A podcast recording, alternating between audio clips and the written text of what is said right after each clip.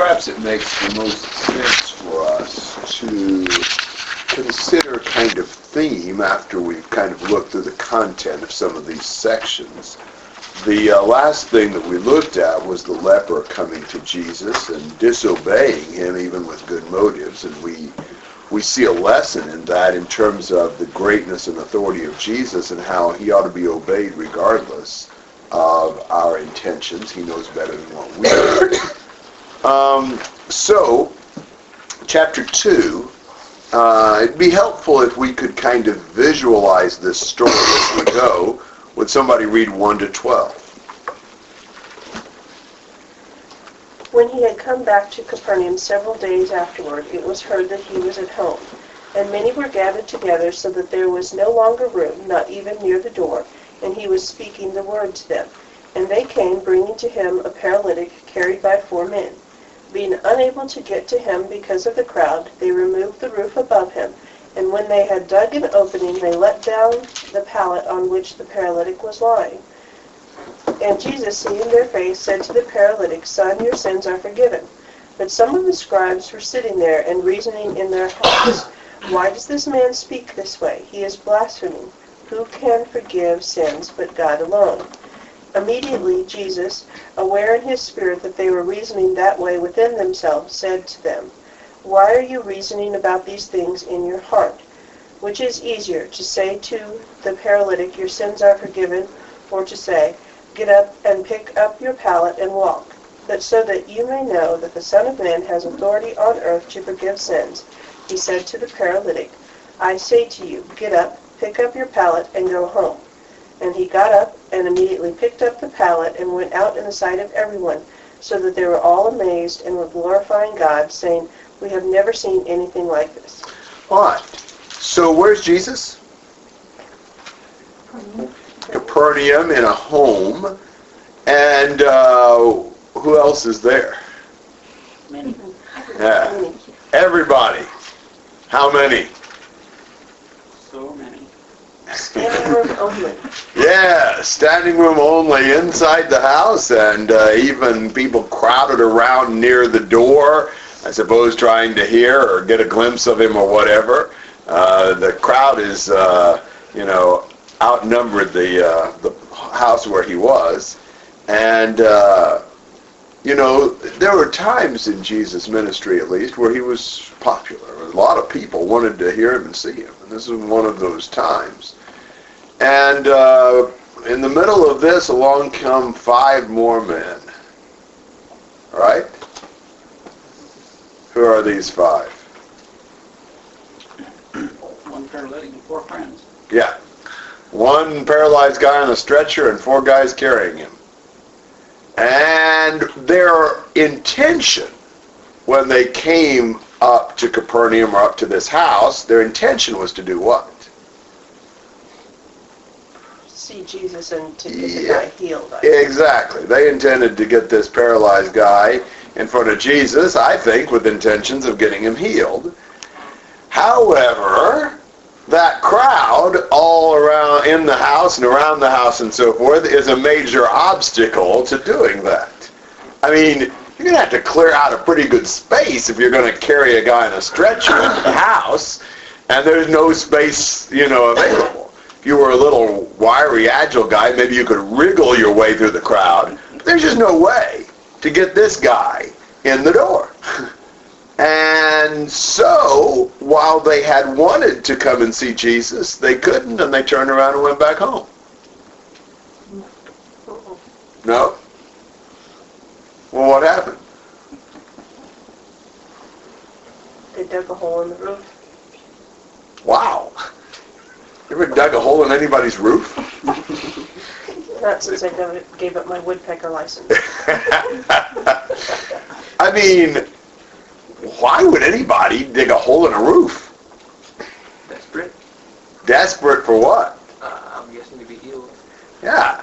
They really wanted to see Jesus. In fact, there's one word that I like to describe these guys. It's not a word in the text, but but what would you say is the best word to describe these five men? They are Driven. driven's a good one. Dedicated. Dedicated is a good one. Persistent. Yeah, I got a better one. Determined. Determined. Determined. Uh, they are determined. Isn't that a good word? I mean, they're going to see Jesus if they have to take the roof off. Whatever it takes. Now, I mean, what would possess people like this to be that determined that they'd be willing to unroof the roof?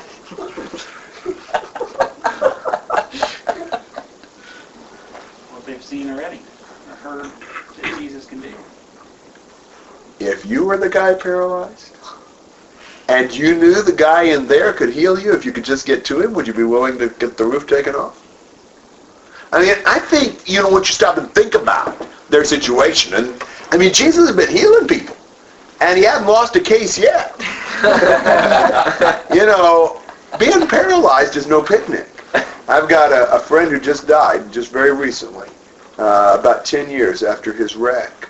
When he was 18, fell asleep at the wheel, hit something, and uh, paralyzed from here down. Wow. He had a full golf scholarship to a very good private college. And, uh, you know, it really stinks. I mean, you can't do anything for yourself. He did remarkably well with our technology. He had a mouthpiece. He could do anything on computer with that mouthpiece. He could operate his wheelchair with the mouthpiece. But, you know, he couldn't feed himself. Couldn't bathe himself. He couldn't, you know, there's so much he couldn't do. If you were paralyzed, that guy in there can heal you. They took off the roof. Can you imagine the scene on the inside of the house? you know, I, I don't know exactly even what the roof was made out of. But I'm envisioning maybe thatch and mud and things like that. I don't know. So I'm imagining as they start digging, you know, little clods start coming down on people's heads, and suddenly they see a light up above them. And, and I suppose they got ropes, and this guy starts coming down, everybody's backing away, and, you know, all that. That would create quite a commotion. And I wonder where the owner of the house might have been at that time. Um, these people are doing some things that are uh, controversial, to say the least, but they are determined to see Jesus, or at least to get their buddy to Jesus. What does Jesus do when he first sees the man? What does he say? Sees their faith. Yeah, and what does he say? Your sins are forgiven. Your sins are forgiven. And all his friends went, oh, nuts. Yeah, really. I mean, why doesn't Jesus deal first with what the man really needed? yeah, I think so. I doubt that the man realized that, but the truth is, no matter how bad off we are physically, our biggest need and our biggest problem is our sins. Jesus really does deal with his biggest problem first. And uh, it's a lot of things that you can think about as you go through this story. Um, and we, we theoretically understand that Jesus is able to bless us in incredible ways, even forgiving our sins. And I think, all the things being equal, we'd all like to be with Jesus. But you know what the devil always does the moment somebody decides he wants to be with Jesus? He puts up roadblocks, barriers, like this crowd. A lot of times I've studied with people. And at first they're so excited. I've always wanted to learn the Bible. Know, I've always wanted to be a follower of Jesus. And then over the course of a few weeks, I've had a lot of people tell me, you know, I really want to do this, but it's just not going to work. You know, I'm learning some things I don't want to hear. Or, you know, some things have come up, you know, it just, and, and there's a barrier. There's there's some kind of an obstacle that keeps them from doing. it. And the only people who really end up coming to Jesus are the people who are as determined as these guys are. They're willing to come to Jesus even if they have to take the roof off. You know, how, how much de- determination do we have to come to Jesus? How badly do we think we need him? And are we willing to do things that are difficult, that are dangerous, that are even controversial to come to Jesus. I'll pause. Do you have comments and questions on those first five verses?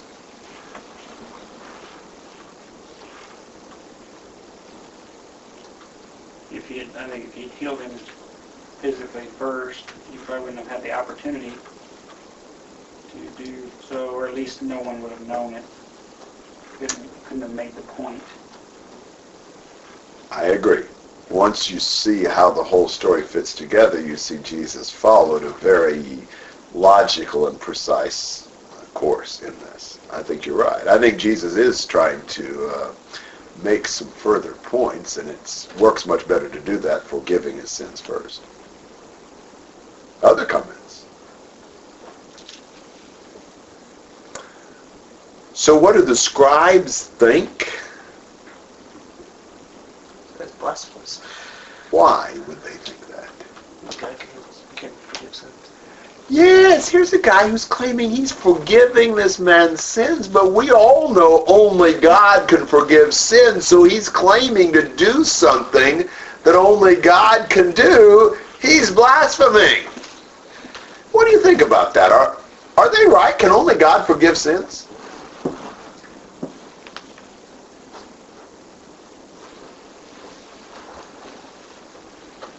I've got a couple of very tentative yeses. Can only God forgive sins? Yes. Yes. So was Jesus blaspheming? Well, why not? Yeah, they never thought about that possibility, did they?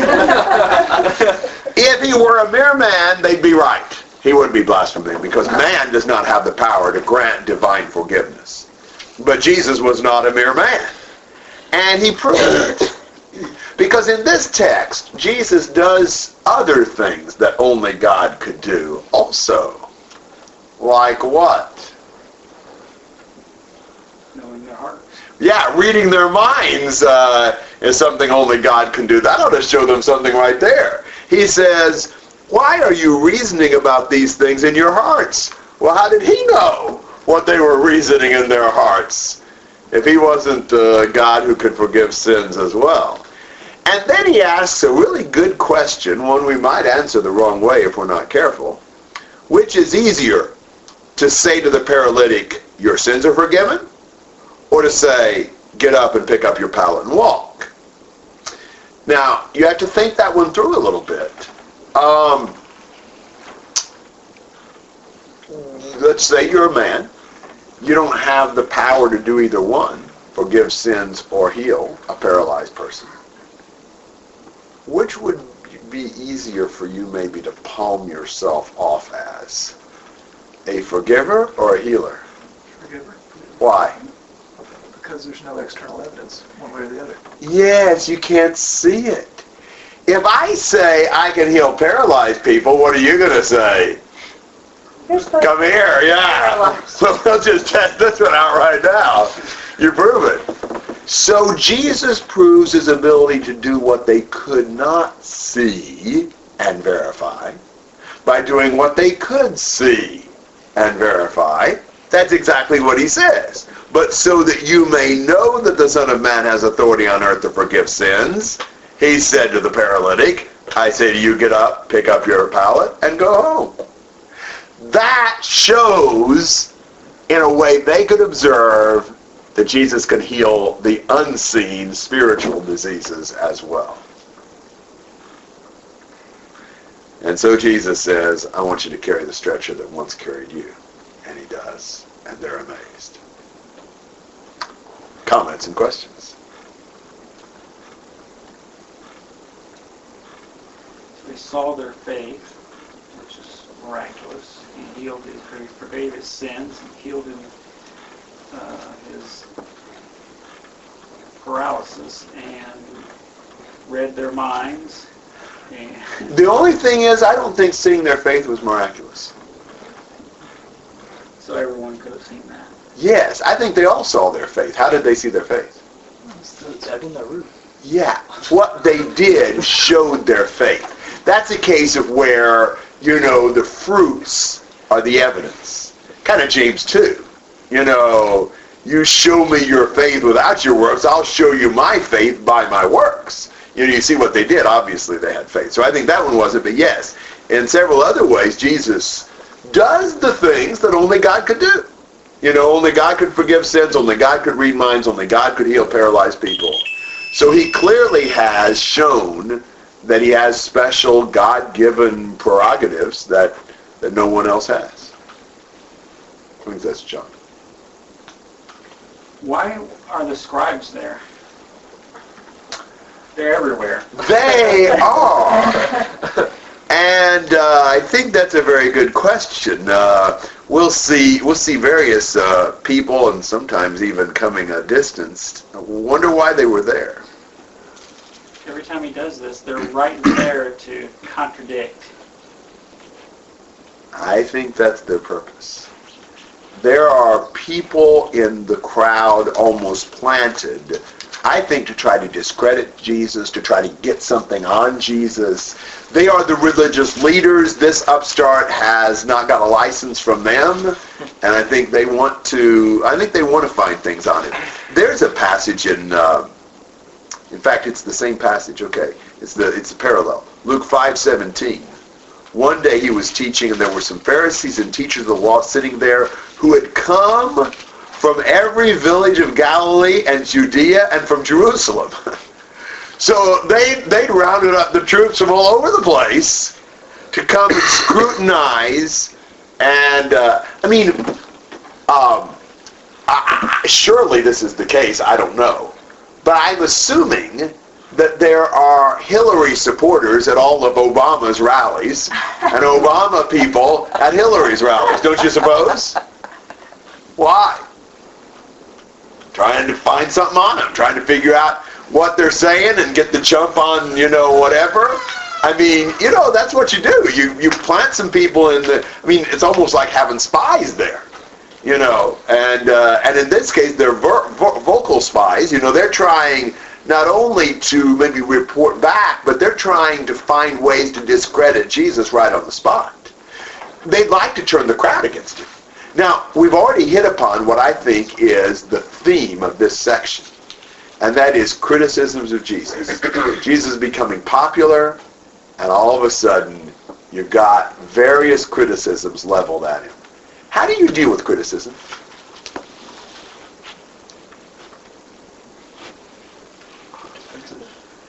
Yes, often defensive. How do you deal with unjust criticism?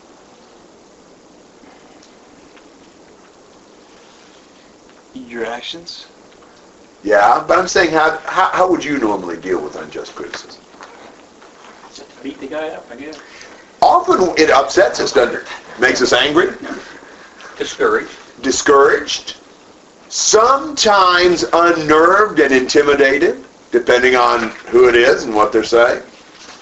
The thing that really impresses me in this whole section is Jesus is totally composed. His responses are brilliant. They, what he will say in these situations not only answers the criticisms, but in almost every case shows very profound spiritual truths. Here, that Jesus' physical healings were a sign of what he could do spiritually. That's a pretty deep and an important thought that comes in response to their accusation against him. And I think we're going to see that in the next several stories as well. Jesus doesn't just say something to escape what their criticism was, but he actually says things that are very deep and serious teachings that are really helpful to us. Other comments and questions? Is there already opposition to Jesus at this point? Yes. I mean, from from this account, is it is it obvious and I just missed it, or This is the first opposition we've seen. Okay. Yes. because because I was wondering, I mean, the scribes, there's this person who's you know claiming to teach, so they come to see if what he, you know, in a sense of testing him like they should. I may be trying to give him too Well- much credit.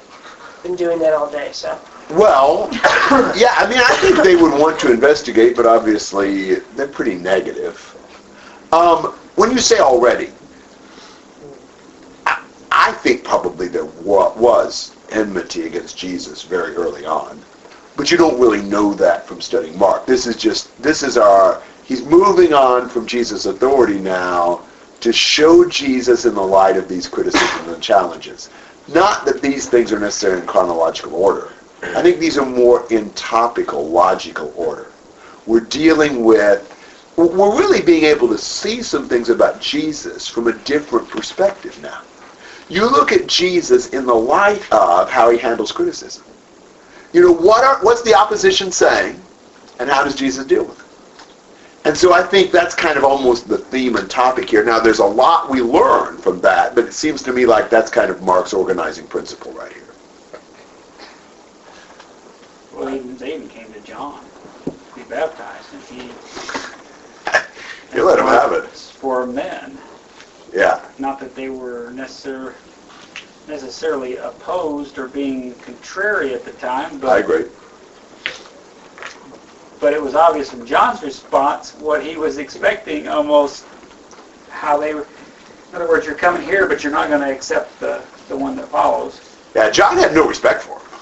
You know, he said, you're a bunch of snakes. You know, who warned you to flee from the wrath to come?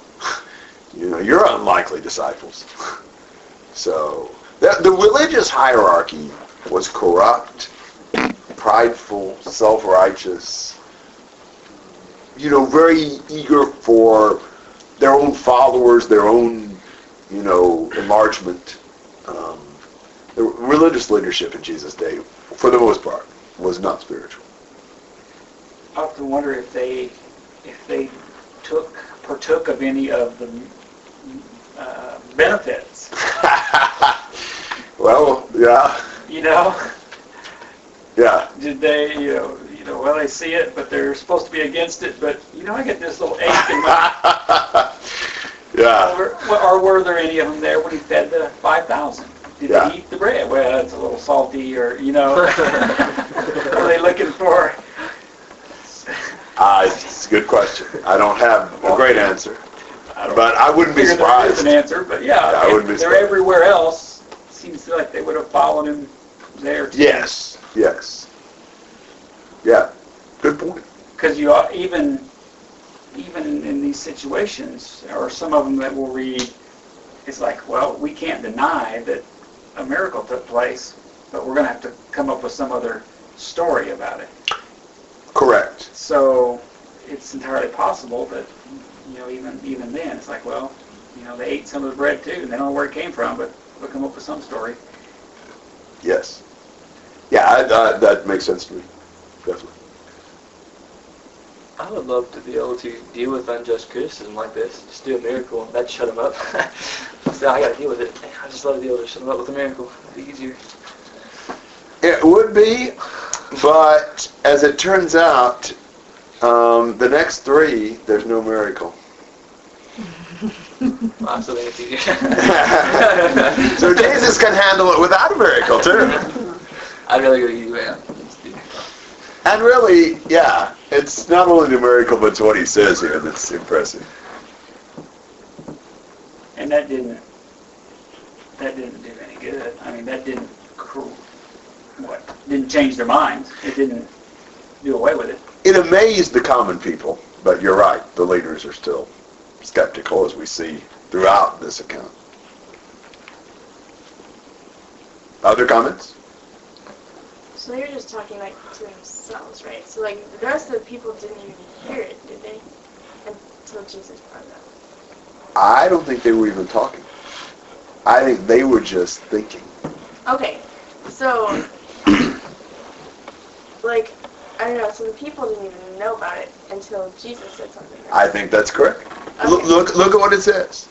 You know, in, in verse 6, some of the scribes were sitting there and reasoning in their hearts. And in 8, immediately Jesus, aware in his spirit that they were reasoning that way within themselves, said to them, Why are you reasoning about these things in your hearts? So I think they're just thinking this. Okay, so it's kind of interesting to me that he even Jesus even mentioned it. Like in some ways, I would think it would be easier just not so worry about that. And. Perhaps, but I think Jesus wanted to mention it. I think this this fit right with his program. he wants to show the evidence for forgiveness and connect the dots for them and help them to realize that his healing the paralysis shows he has the ability to forgive the sins. Right. So I think Jesus intentionally brought it to light. Good point. And none of them would have to openly admit that they were the one that was reasoning in the heart. Yeah, that's right. But they knew in their heart that they were reasoning in their heart. They knew they'd been caught, but they wouldn't tell anyone else. Bad to deal with somebody who knows everything, isn't it? Makes it really hard to outsmart him. Doubt my motives would have been as pure as Jesus' motives. You know, there probably would have been some pride or, you know, one-upmanship or something like that, but I, I don't have any reason to believe that's true with him. Yeah, he's wanting to point out their error and, and where they need to change, but I think ultimately is he not desiring that they would yield to him? Yeah, they, and he's teaching the crowd as well. But yeah, you don't see Jesus seeming defensive or competitive.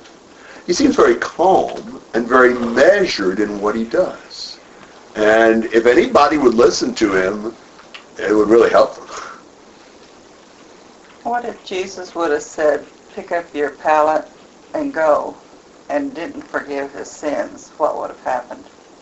Well, obviously, there are a number of times when Jesus did heal people without specifically forgiving them. I don't know what reaction that would have gotten. Uh, generally speaking, the, the enemies don't, they don't have a whole lot to say about the healings in themselves because there wasn't really much they could say. I mean, he would have still been crippled. Would he have been able to get up and carry it out? well, I mean, if Jesus... Because wasn't the sins being forgiven healed him, so he wasn't a cripple? No, I don't think so. I think those are two different operations. Oh, you think so? Yeah. mhm. The forgiveness of the sins are just the things he did wrong against God. And so God Jesus forgave those to where they weren't held against him any longer. But his being physically crippled is, an, is a different matter. I mean, somebody today could be crippled and forgiven.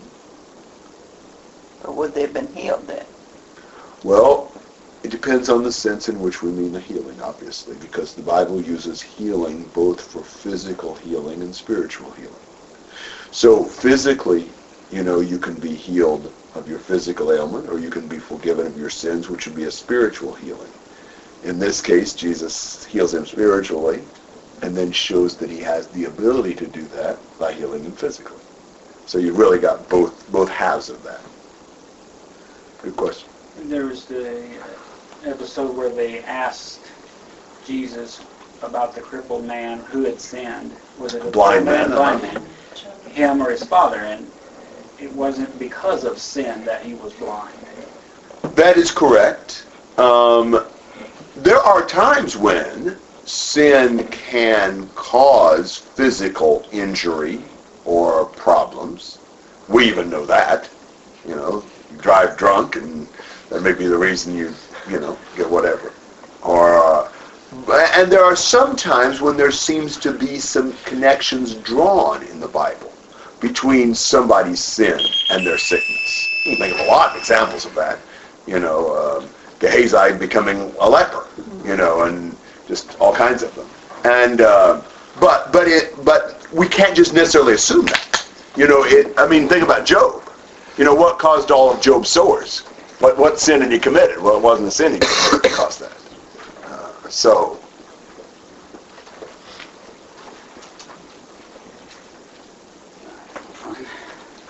Okay. I'll put over. Other questions and comments? Sarah? I was thinking kind of about Mom's question. Um, at this point, you know, they were expecting healings, I, I would think. Yes. And so it kind of would have been, I don't want to say it was old hat, but But if he had just healed someone, it would not have, they would have been, oh yeah, here's another healing. And it wouldn't have stopped them and made them think. So, I mean, that may have been, Jesus is showing them more about himself. He is doing something they wouldn't have expected, and something that they need to deal with. Jesus can forgive sins. He proved it by healing the man of his paralysis. Now, what are you going to do with that?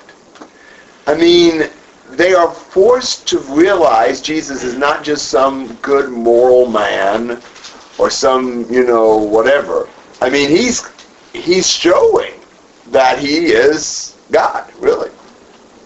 So I think he is trying to draw their attention to that. We're in the first 12 verses of Mark 2.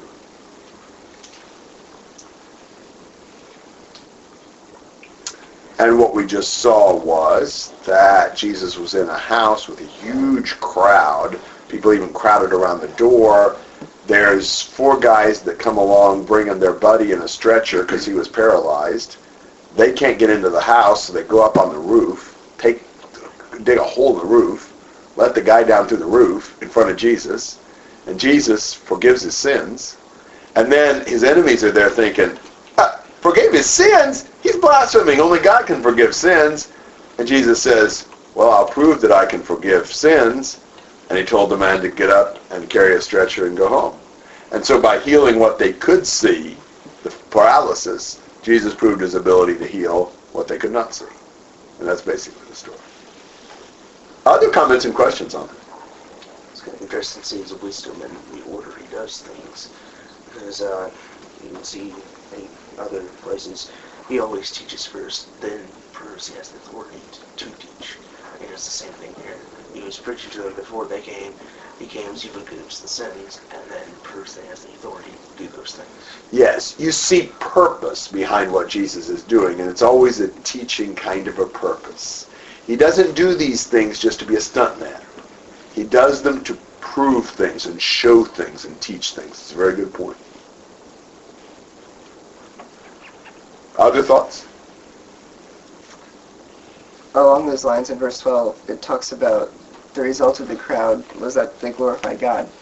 Um, it's interesting that Mark chooses that tree chord as opposed to the people saw that the scribes were wrong or that Jesus was right, but that they glorified God because of this. Good thing to do when God does these miraculous things marvelous things is to glorify Him. Good point. Other thoughts? All right, look at the next section and the criticism Jesus receives here, 13 to 17. And he went out again by the seashore, and all the multitude were coming to him, and he was teaching them. And as he passed by, he saw Levi, the son of Alphaeus, sitting in the tax office. He said to him, Follow me. And he arose and followed him. And it came about that he was reclining at the table in his house, and many tax gatherers and sinners were dining with Jesus and his disciples, for there were many of them, and they were following him. And when the scribes and Pharisees saw that he was eating with the sinners and tax gatherers, they began saying to his disciples, Why is he eating and drinking with the tax gatherers and sinners? And hearing this, Jesus said to them, It is not those who are healthy who need a physician, but those who are sick. I did not come to call the righteous, but sinners. So Jesus calls another man to follow him. Who was this? Levi. Levi. What do you know about Levi? He's a tax collector. What do you know about tax collectors?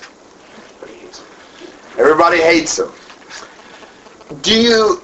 I, I don't. I don't think in the Mark study yet we've talked about tax collecting. Um, do you know what kind of taxes were being collected?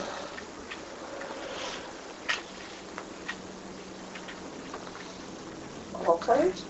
No. Roman taxes? Yes, but I'm talking about what type? Property tax, sales tax, income tax, etc. Oh, yeah. Like a, a census tax? Well, that was, uh, That was the tax for living, being alive. From what we know, the tax was like a tariff on goods being transported down the highway, basically. And so the tax collectors would station themselves on important um, routes. And as people came through, if they were carrying goods, then those goods would be taxed.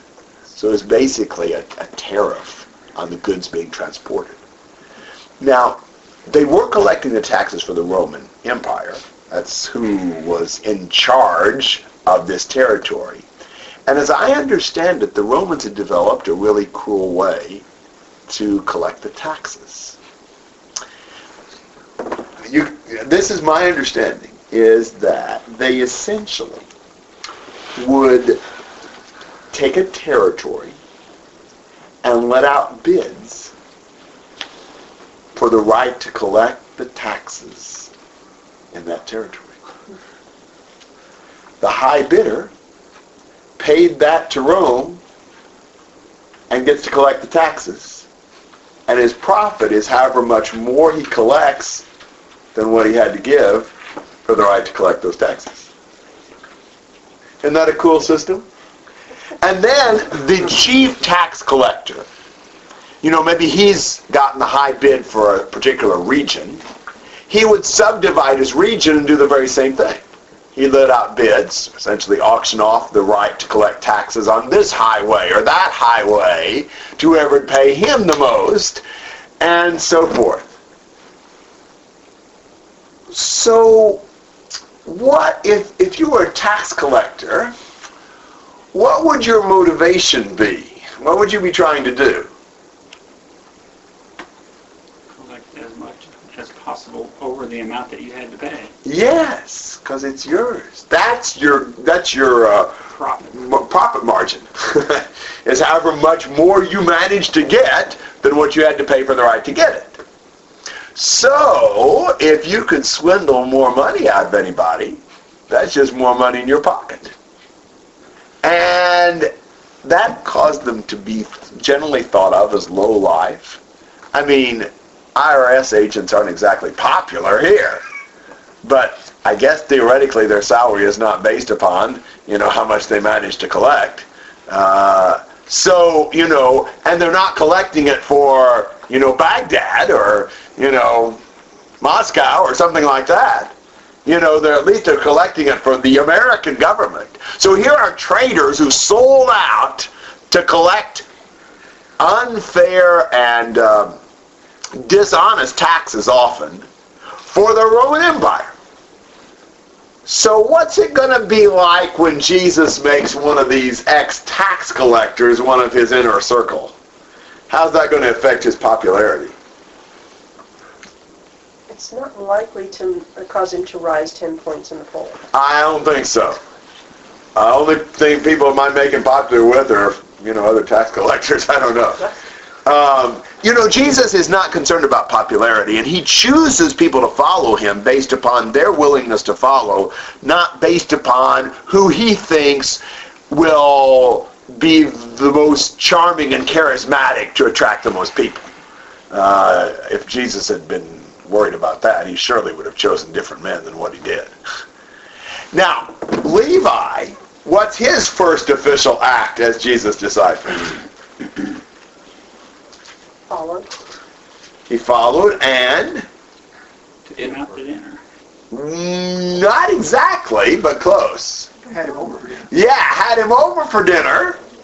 And who else did he have? Tax collectors. His old buddies. Tax collectors and sinners.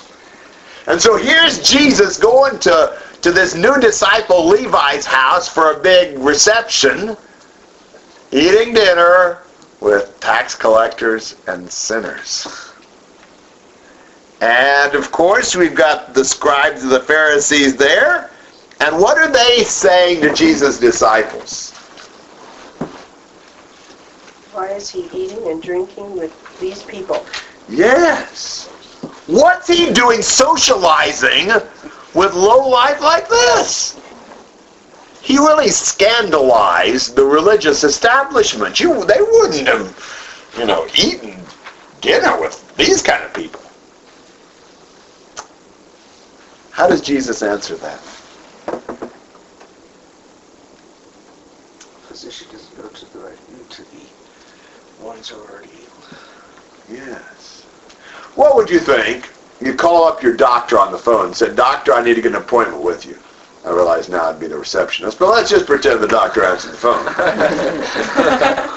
uh, the doctor said, Well, are you sick? And you say, Well, yeah, that's why I need the appointment. He said, Oh, I'm sorry, I don't see sick people. What would you think about a doctor like that? I've seen a few. well, what good's a doctor who won't see the people who need him anyhow? I mean, that's kind of pointless. I know they want all these, you know, well checkups and so forth, but for the most part, you want to see a doctor when you need him. And Jesus is saying, well, who was I sent here to help?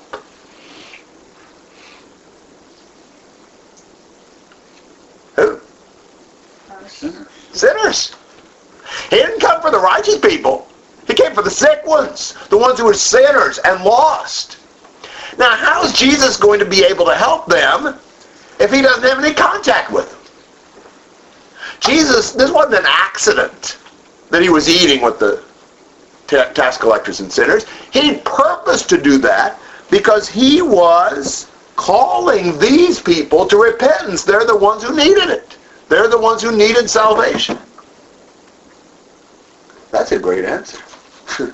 That's a really good answer. You know, isn't that amazing? And it's a lesson for us not to be too good to reach out to the people who need help. I remember many years ago, many, many years ago now, a lady who worked in a factory. She was a fine, zealous Christian lady. And she told me about this guy at work who'd been asking her religious and Bible questions. She said he's the worst guy at the work. Foul mouth, negative, drugs and alcohol, not even living with his wife, just a real scoundrel. He'd been asking her Bible questions. She said, what should I do? I said, well, why don't you see if he'd study the Bible? you know? She said, well, I don't think he'd be interested. I said, well, you never know. And sure enough, sometime after that, he was baptized. And uh, he did not stay faithful uh, the rest of his life unless he's come back to the Lord, but he did for a while. And actually really made some radical changes in his life. You know, the thing about him is he knew he needed. In fact, about two or three days after, maybe three or four days after he was baptized, he, he was talking to me and he said, he said, Gary, I don't know what's happening to me. He said, he said, I don't know if the devil's attacking me or what, but like, you know, I'm just, I'm going through all these things. I'm seeing all these things and, you know, I don't remember what all, going through all kinds of, you know, physical sweats and I, just different things. I don't remember what all they were now. And he said, is that, is that the devil? What, what's going on with me? I'm like, well, man, uh, you mind me asking you a couple questions? I said, uh, you know, when's the last time you, you did any drugs? Well, like before he was baptized, you know, a day or so before. I said, well, I really think you probably have some withdrawal symptoms. I said, what all have you done? Well, he's pretty much done everything. And I said, uh, you know, I made some phone calls, and I said, you know, give it about three weeks, and I think you'll probably be feeling better. And he was. But, you know, he's a guy who knew he was lost. He knew he needed salvation. Sometimes it's easier to reach those people. You know, I haven't done a lot of this recently. I don't have really a lot of time for this. But I've done a bunch of knocking on doors to set up Bible studies. You know where I'd like to go to knock on doors? Some of you know where I'd go to knock on doors. Give me the most rundown trailer park around here. And that's where I want to go to knock on doors. You know what they're going to do when I knock on doors there? They're going to say, come on in!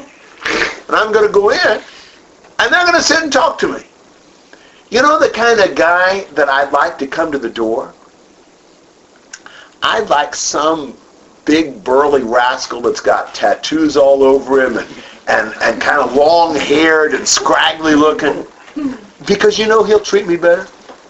If I get somebody to the door that's got a three piece suit on, you know what they're going to do?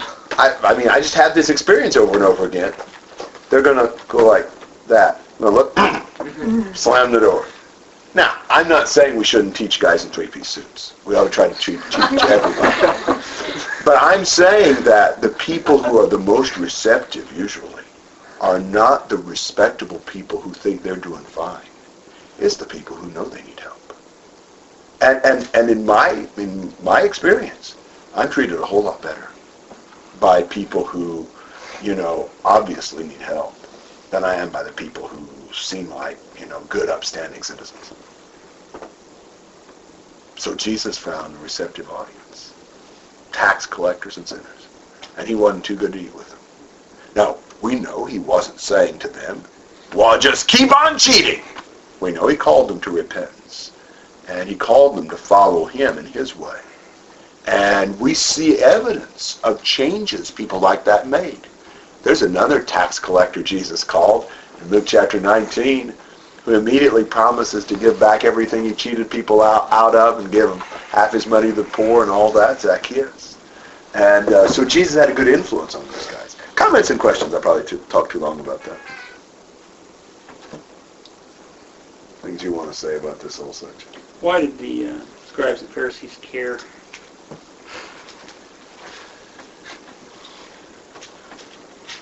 Well, for two reasons, I think. One is, I think they wanted to find anything they could criticize Jesus about to discredit him, to show how, you know, he's really not as good as he seems to be. And I think they were horrified. I mean, I think they wouldn't have eaten with people like this. You know, this is just, wow, what are you doing doing that? Why would you, why would you talk to somebody like that? I, I think they are self-righteous. And to them, this is, you know, really, um, it's almost immoral for them to see somebody willing to socialize with people like this. Could they also have been, tr- because they went to his disciples instead of straight to him, could they also have been saying, you're following a guy who does this, Yeah. and trying to pull them away? That is interesting, isn't it? They didn't go to Jesus. They go to the disciples and say that. That's a good point. Other thoughts? I think verse 17 uh, is is to me it's like a coin with two sides. You know, he, he's making a point about the physician, but he's also making a point about the patient. Yes. You know, he's saying, you know, a physician doesn't heal healthy people; he heals sick people. You know, that that makes sense. And a Pharisee hearing that, or a scribe hearing that, says, "Okay, I'm healthy. I don't need a physician." The other side of the coin is nobody, you know, nobody who thinks that they're healthy is going to go to the doctor. You have to recognize that you're sick. And in the context of, of the, the doctor-patient metaphor that Jesus uses, all are sick. And all need the help of the physician. And so, you know, it's it's the people like Levi, you know, the people who are, are who recognize when they're confronted with it, you know what, I've got problems going on in my life, who are going to be willing to, to show up to the doctor's appointment. Would you go to the doctor if you had cancer?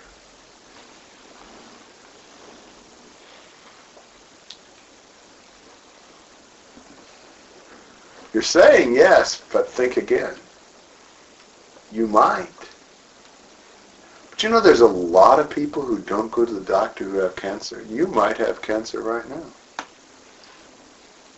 See, when do we go to the doctor? When we when we know. When something starts happening in our body that we wonder about. But there are people who have cancer who have no symptoms. They, they, they need to go to the doctor, but they're not aware of it. And they don't go. When do we come to Jesus? When we're sinners? Well, the truth is everybody is, but some people don't know it. We come to Jesus when we know we're sinners. Think about it. Does Jesus, is Jesus going to heal us because we're so righteous? He heals the sick.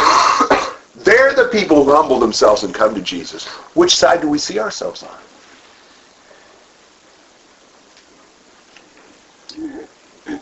Comments and questions? He also points out that he is the physician He is. by saying, you know, he makes that statement, which they could agree with, you know, if a physician doesn't, uh, you know, those that are healthy don't need a physician, they're like, okay, what's they got to do with you? Then he turns around and says, well, I didn't come to call the righteous but the sinners. And I wonder if he isn't also indicting them in the same thing. Uh, you know, anyone that's concerned about doing what God says should be concerned about the sinners, not like you guys and shunning the sinners. Good point. Yeah, good point. Other comments or questions? I guess I kind of find myself in situations like this, maybe at school or something, and I want to handle it the way Jesus did. Like, I'm sure he wasn't just sitting there being quiet and, I mean, obviously not being with them to conform to them. I mean, I guess I'm trying to figure out how to apply this. Because in those situations, it's really hard to talk about God or, I don't know, speak up. Good question. Um, maybe sometimes we need to do things that are hard. Um, we need to reach out and try to teach people who need it even though we might think they're unworthy. Certainly we should not allow wicked people to influence us. We ought to be the ones influencing them. But we need to go to them and seek to teach them. I don't know. Somebody got better answers than that.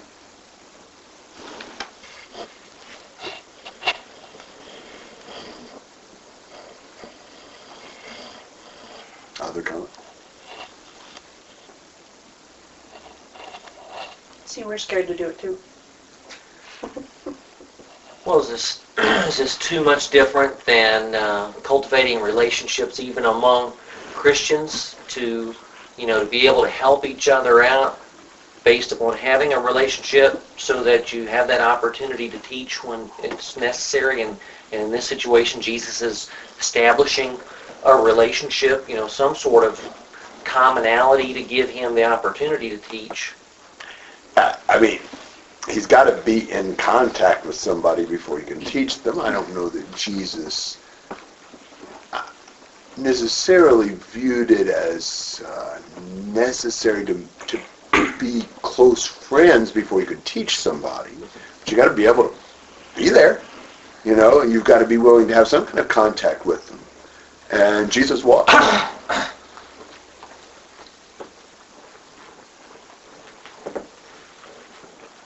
Well, look at the next section. This is my favorite uh, in this chapter. I don't know if we can get through all of this, but uh, we can get started and think about it a while. 18 to 22. John's disciples and the Pharisees were fasting, and they came and said to him, Why do John's disciples and the disciples of the Pharisees fast, but your disciples do not fast? and Jesus said to them, While the bridegroom is with them, the attendants of the bridegroom cannot fast, can they? So long as they have the bridegroom with them, they cannot fast. But the days will come when the bridegroom is taken away from them, and then they will fast in that day. No one sews a patch of unshrunk cloth on an old garment, otherwise the patch pulls away from it the new from the old, and a worse terror results. No one puts new wine into old wineskins, otherwise the wine will burst the skins, and the wine is lost, and the skins as well. But one puts new wine into fresh wineskins. The question Jesus is uh, asked, Why don't your disciples fast? yes, like the other religious people did, the Pharisees, John's disciples, fasting means what? Refraining from food? Yes, and in this case for religious purposes, for an act of devotion to God. We know the Pharisees fasted on Mondays and Thursdays. We don't know how often John's disciples fasted. But Jesus' disciples weren't, and again, that sort of makes them not look very religious. So, this is the criticism. Now, Jesus answers this criticism with three mini parables, three mini stories. First of all, um, do you fast at a wedding? What do you do? What do you do? Feast. Yeah, you feast. Why? Celebration. Yeah. This is a joyous celebration. It's a time to make merry and eat. Um, it just wouldn't be appropriate to fast at a wedding. Now, Jesus is the bridegroom. This is a wedding celebration sort of a time. Jesus is saying that fasting does not fit with this circumstance. Um, and, and, and fasting, you know, is only meaningful when it fits the situation, not when you're just fasting to fit some kind of a rule. You know, it's Monday again. I gotta fast. No, it's uh, this is this this is clearly a time of joy when the bridegroom is there, when the wedding is is is upon them. And so, from that standpoint, Jesus is saying fasting doesn't fit this situation, this context. Comment or question about that one? Verse. Yeah, through 20. I've got a question. What is, who is this they? In verse 18 when it says, then they came and said to him, who is the, who is the, who asked that? That's a good question. Uh, I don't know. Probably the Pharisees and scribes. That's whoever uh, most of the other questions have been asked by. But I thought it was kind of weird that if this is the Pharisees, they're referring to themselves, like when, when they say, how come the disciples of John and the Pharisees, when they say, why don't you fast like us? yeah, oh, Kinda. I thought it was kind of weird. that's good. Good observation. I don't have a good answer. It'd be like other people trying to like see why they are doing what they are. Could be.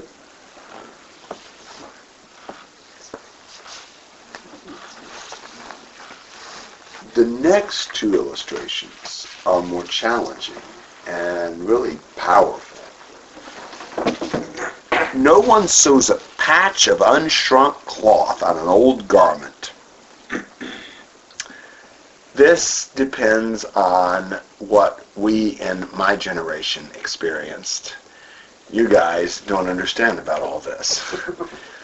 but in my generation, when you bought uh, a pair of jeans, They didn't come with holes in them already? they, they didn't come pre-holed, Okay. and they did not come pre-shrunk like fabric tends to today. So you bought the jeans a little bigger than what you were, because the first three or four times you washed them and dried them, they shrunk. That's, is that is that totally new concept for you guys? Does that happen some with things today? A little bit With cotton. With cotton. Okay, so you have a little bit of experience with that. But I mean, typically we have so many fabrics today that they don't shrink. But everything shrank when I was a boy, and so you did. You had to think about that. Well, how much is it going to shrink? You buy it corresponding to how much you expected it to shrink up in those first three or four washings and dryings. And uh, so you've got an old pair of jeans with a big hole in the knee. You get a new piece of denim and sew it onto the hole. And then you wash and dry the jeans two or three times. What's going to happen with that new denim? It's going to shrink, but the rest of the garment won't. So it's going to pull away and tear it. It's going to be as bad or worse than it was to begin with. You put you don't put a new patch on an old pair of jeans. Now in a minute I'll explain what that all means. But he uses a second illustration similar that we also don't know much about. That is putting new wine into old wineskins. Now, new wine would be grape juice. They would put grape juice into an animal skin and cover it and let it set and ferment to make wine. Now, do you know what happens to grape juice as it ferments? It bubbles. It bubbles and gives off a gas, and therefore it essentially expands. That's why you put an animal skin. Because what will an animal skin do? It'll stretch. It's got some elasticity in it. Some give, we say. So a good choice to put it in. But what happens if you put your grape juice in an old used wine skin that's already been stretched? Then the grape juice starts making wine and starts expanding, and what happens? It'll bust. And the skin will be ruined, and the wine will be lost as well. So put new wine in new wineskins. Now, why was Jesus teaching us how to patch up our jeans and how to make wine? well, I think it has something to do with the fasting. And here's what I think Jesus was saying. Jesus came bringing a whole new gospel. And he did not come just to patch up Judaism. He came bringing a whole new system. So you shouldn't accept, expect Jesus to follow the old forms and framework and traditions of Judaism. He didn't come to be just a patch on their garment. He came to bring a whole new garment. He didn't come for you to pour a little bit of him into your old traditional forms and lifestyle. He came to make whole new people out of them. The fasting was a part of their old traditions. And they assumed Jesus was going to follow those traditions, that he'd be subject to them too. He said, you don't, you don't understand what I'm here for.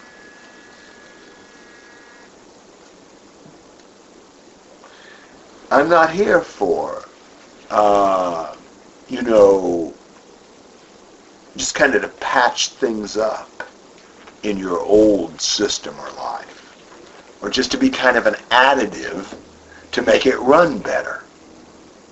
I'm here to start all over again. So don't expect I'll be doing the things the same way we did before. I don't I don't observe the fasting rules you have. I don't follow those traditions. I'm not into the old forms and framework. Does that make some sense? I want you to think about an application of that because I want to get this one in, even if we have to talk about some of this next week. I remember knocking on the door of a couple, and uh, they let me start studying the Bible with them. And I remember before I started that the husband said, listen, I don't want you to get me wrong. I'm not looking for anything that's going to be radically changing our lives or anything like that. I just think a little religion would probably do us some good as a family. Well, that wasn't what Jesus was preaching. And thankfully, that guy got more than he bargained for.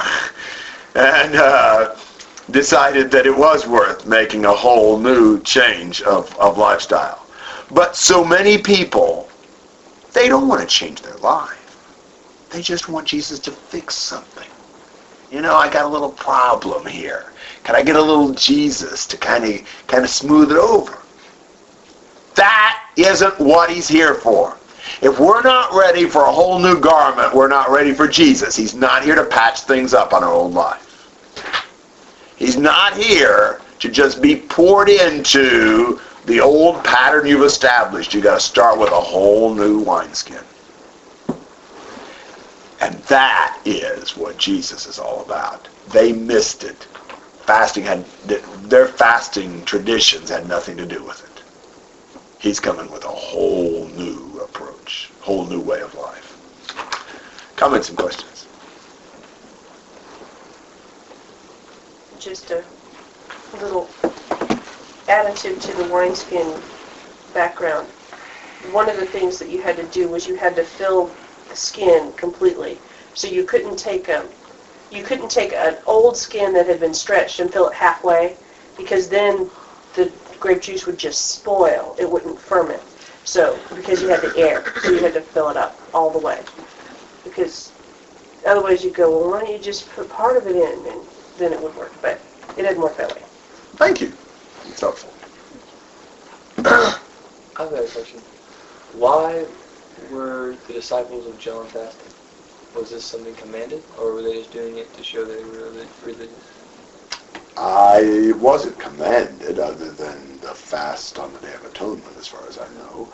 But God allowed them to fast at various times, and so I guess they were just fasting as a means of devotion to God. Makes me think of Jeremiah 31, where he talks about the fact that days are coming when uh, God will make a new covenant with the house of Israel and with the house of Judah, not like the covenant that he made with their fathers. You look at a lot of those elements that he talks about, and you think, well, it looks a whole lot like the old covenant. But yet he is he makes it clear it's not like the old covenant. So what you've shared kind of it, well, it fits the, the, the flavor of what's being said back in Jeremiah. Good point. Excellent passage to compare.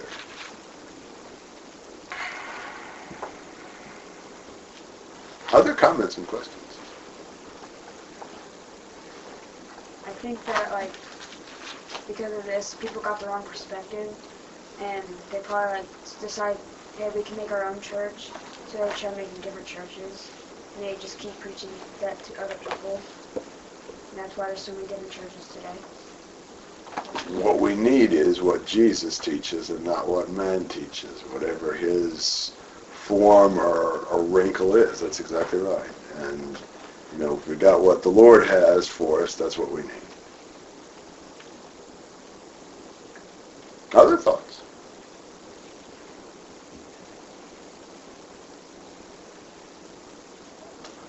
All right, then this is a good place to stop, and uh, we'll just pick up in 23, uh, probably next week, unless I let you know otherwise.